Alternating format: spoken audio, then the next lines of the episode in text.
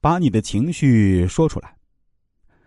人们难免有生气、郁闷、伤心和不被人理解的时候，这时候说什么做什么更能展示出你整个人的态度。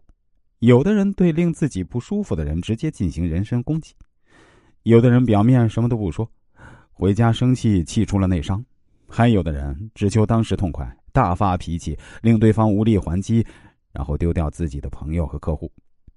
以上啊都不可取。我们应该提前训练自己面对一些不愉快场合的说话能力，这样遇到各种情况，我们都能开口说，不让自己气出内伤。说对了，也不伤害别人。我们可以遵循以下三条原则：去陈述事实，不编造故事；去表达自己，不评价别人；去讨论感受，不争论道理。以上三条看起来并不难。但是，想要在盛怒之时做到却很难。我们需要更深刻的理解为什么要这么做。举个例子来说，当我们迟到的时候，我们期待别人有什么样的反应？对方呢会有四种反应：第一种，你真是一个不守时的人；第二种，你到底怎么回事；第三种，你迟到了半个小时；第四种，我有点担心你没出什么状况吧。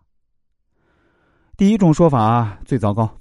对方表达负面情绪的时候啊，给你贴了负面的标签，这意味着对你这个人的否定，也将导致双方关系的全面恶化。第二种说法是直接宣泄情绪，这样的指责呢，让你倍感压力，却并没有对你这个人做出坏的评价。第三种说法呢，基本已经调整了情绪，只陈述了一个事实，在陈述中暗含着对方对你的期待，也就是他等待你的解释。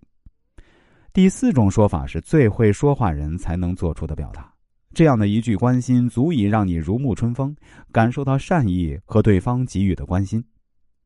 也许会有人说，我们为什么要委屈自己？既然要把自己的情绪表达出来，当然就是为了让对方知道他的错误在哪里，让他知道自己不是好惹的。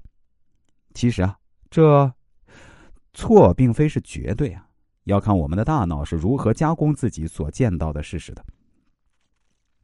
以上述场景为例，事实只有一个，那就是你迟到了半个小时。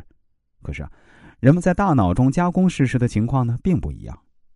不自信的人感受到的是一种轻视，自负的人感到的是一种冒犯，冷静的人认为这是一个常态。一个包容性强的人能够感受到对方的紧张和无奈。